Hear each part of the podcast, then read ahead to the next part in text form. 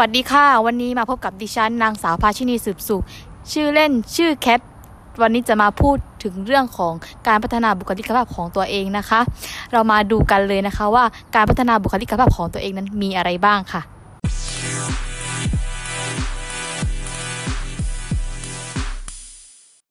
ในการพัฒนาบุคลิกภาพของตัวเองนะคะ อันดับแรกสิ่งแรกที่เราต้องคิดคือ 1. เป้าหมายของเราคืออะไร ฉะนั้นหากเรามีเป้าหมายแล้ว เราก็ต้องดูด้วยว่าสิ่งที่เราต้องการเนี่ยคืออะไรใช่ไหมหากเราคิดถึงเป้าหมายอย่างอย่างเช่น เราคิดที่จะเป็นครูทำยังไงให้เราไปถึงเป้าเป้าหมายนั้น และทำยังไงให้เราพัฒนาตัวเองให้ได้สูงขึ้นกว่านี้อีก สิ่งแรกที่ต้องมีคือความมั่นใจ ความมั่นใจนี่เป็นสิ่งสิ่งแรกที่เรียกได้ว่าการเพิ่มพลังบวกให้กับตัวเอง แล้วก็เป็น เป็นการเสริมสร้างความมั่นใจให้กับตัวเองด้วย อันดับที่สองคือ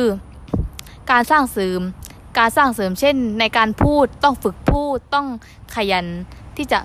ส่องหน้ากระจกแล้วก็พูดกับตัวเองคนเดียว หรือไม่ก็อาจจะเป็นการชวนเพื่อนพูดบ่อยๆ คืออาจจะทำให้เราเนี่ยฝึกฝนในวิชาความรู้แล้วก็ฝึกฝนให้ตัวเองเนี่ยพูดเก่งได้มากขึ้นนะคะ